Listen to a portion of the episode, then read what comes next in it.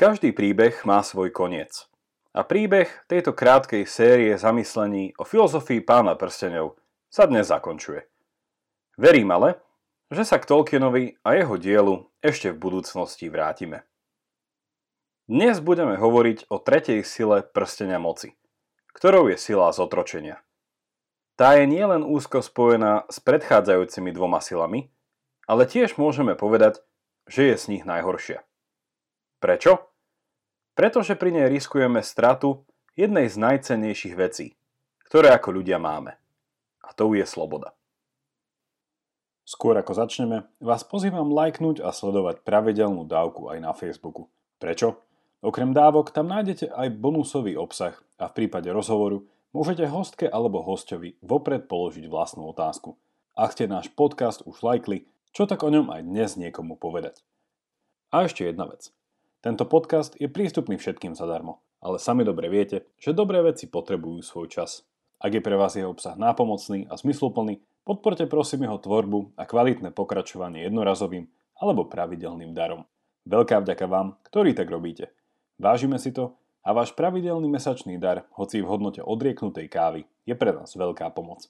Viac informácií o tom, ako nás podporiť, nájdete v popise tejto dávky alebo na pravidelnadavka.sk. Vítajte pri 13. pravidelnej dávke a po zvučke ideme čeliť zotročeniu.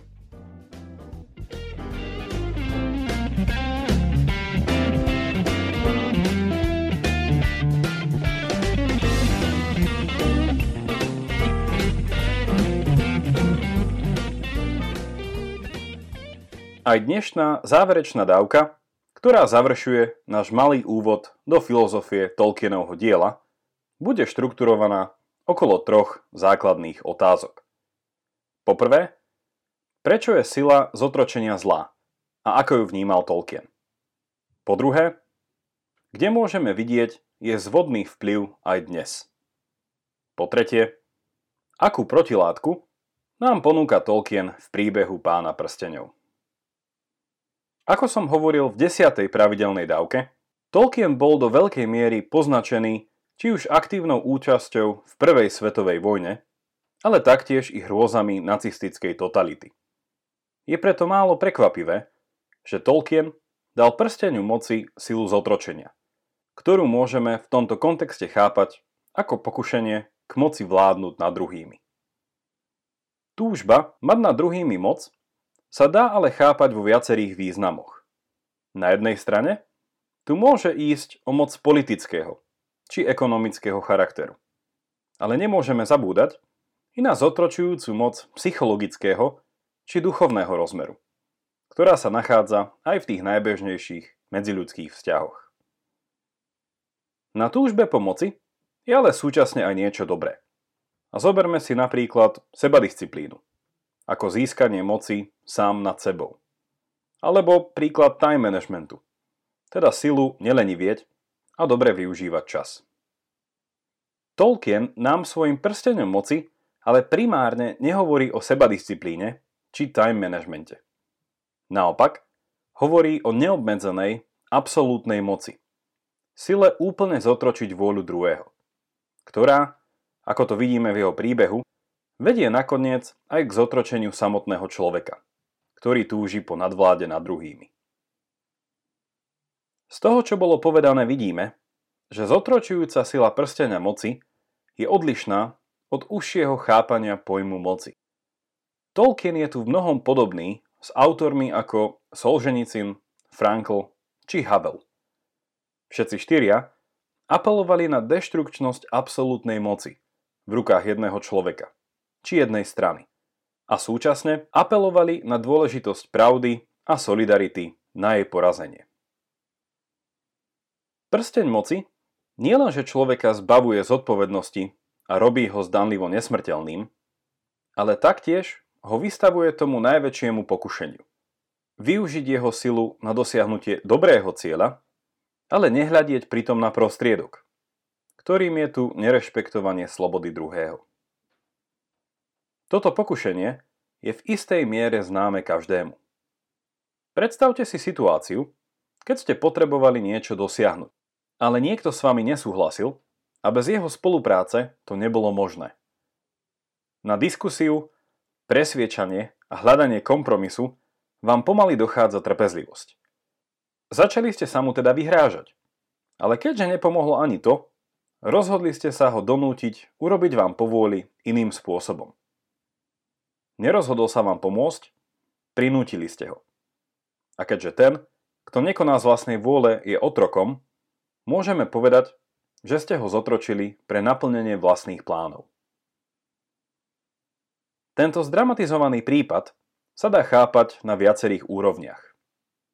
Na báze fyzického zotročenia, psychologického vydierania či rétorickej manipulácie. Slovami nemeckého filozofa Kanta by sme tak mohli povedať, že druhý človek tu bol vnímaný čisto ako prostriedok na dosiahnutie môjho cieľa a nie ako cieľ sám o sebe. Hovoríme tu teda o jeho instrumentalizácii. A toto je presne to pokušenie, ku ktorému zvádza prsteň moci. Tolkienov príbeh jasne vykresľuje, ako v týchto pokušeniach bojovali a ako mu nakoniec odolali, aj postavy so silným charakterom, ako Gandalf, Aragorn či Galadriel. Každý z nich svojím spôsobom prišiel k podobnému záveru. V túžbe použiť prsteň moci na dobre by som spôsobil ešte viac zla. Slovami britského politika Lorda Actona, absolútna moc korumpuje absolútne. Sila zotročenia sa ale neprejavuje iba instrumentalizáciou, a teda znevážením druhých ľudí. Ako som už naznačil, ide tu aj o zotročenie vôle samotného človeka, ktorý tejto sile podľahne. Túto psychologickú a filozofickú sondu do mysle človeka nám Tolkien jasne ukazuje cez postavu Gluma. Hobita, ktorý ako prvý našiel prsteň moci. Glum v jednoduchosti svojich túžob síce nechcel s pomocou prstenia ani získať moc nad druhými, ani dobiť kráľovstva stredozeme, ale vidíme, že pôsobením prstenia úplne stratil vlastnú vôľu, čo je trefne vykreslené stratou jeho pôvodného mena Smeagol a získaním mena Glum.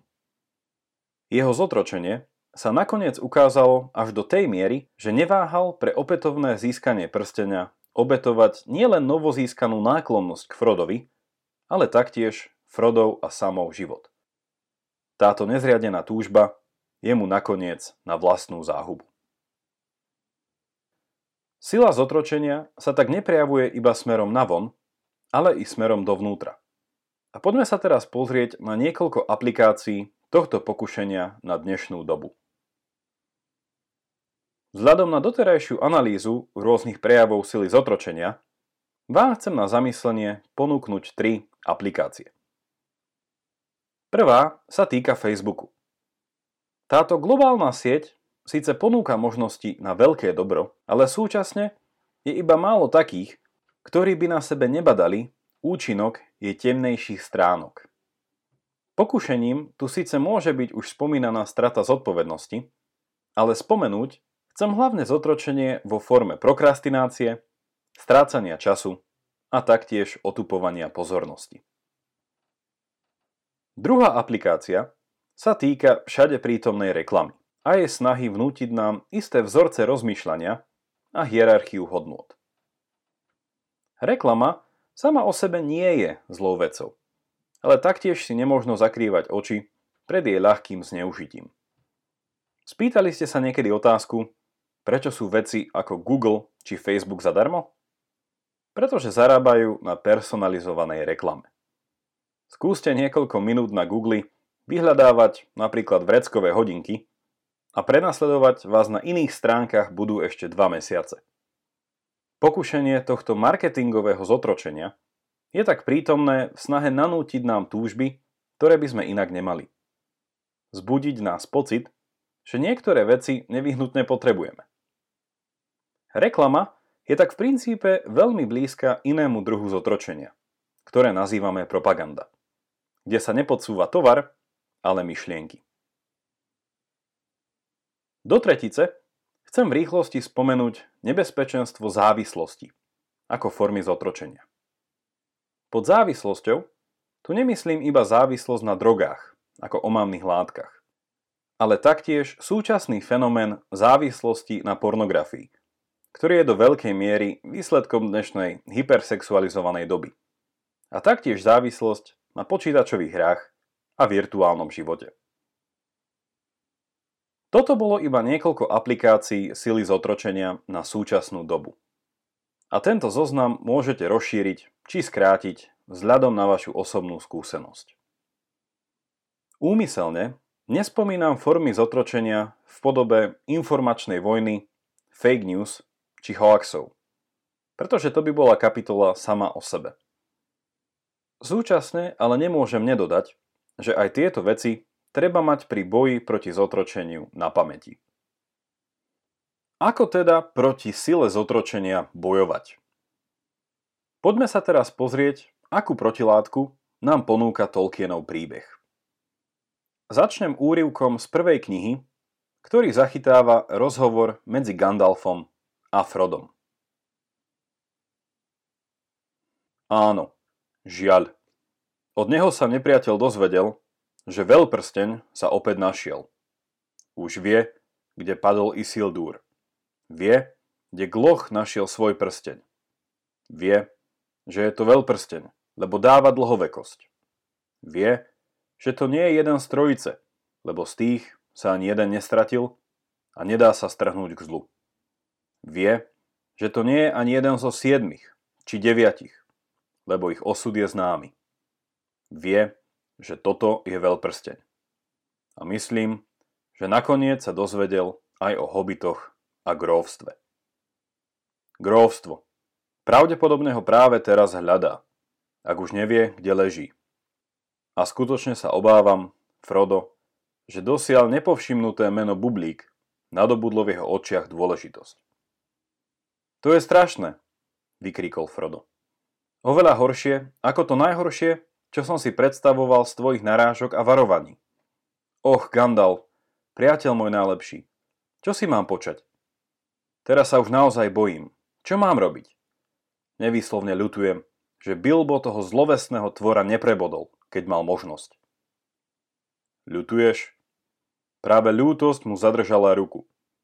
Ľútosť a milosrdenstvo.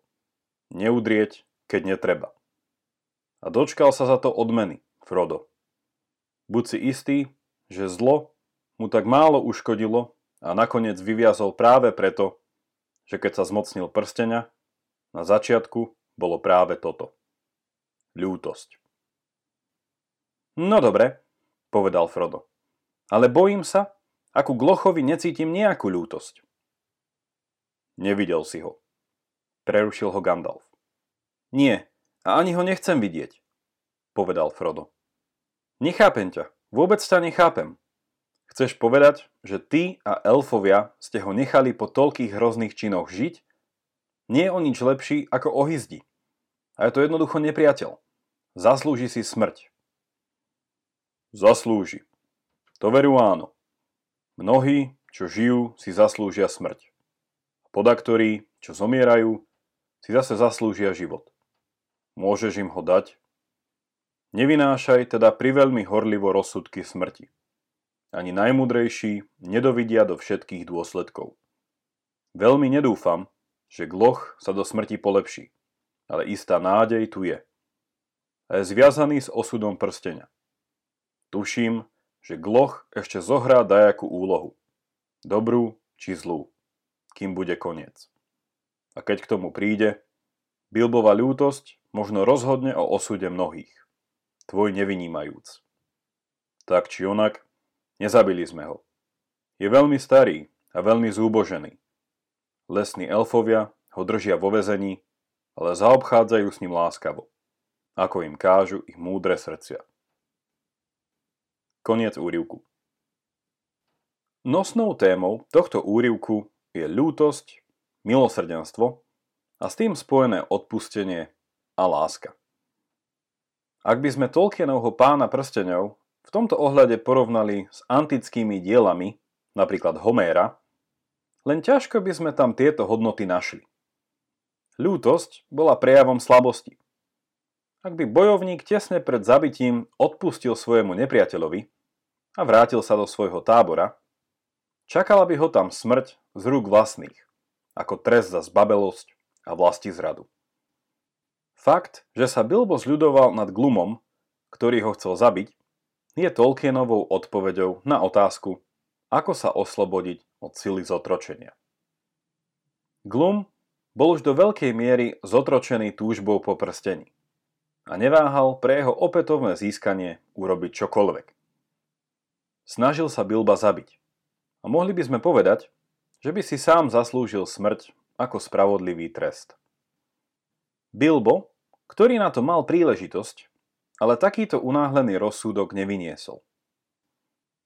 Čo ho zastavilo? Ľútosť.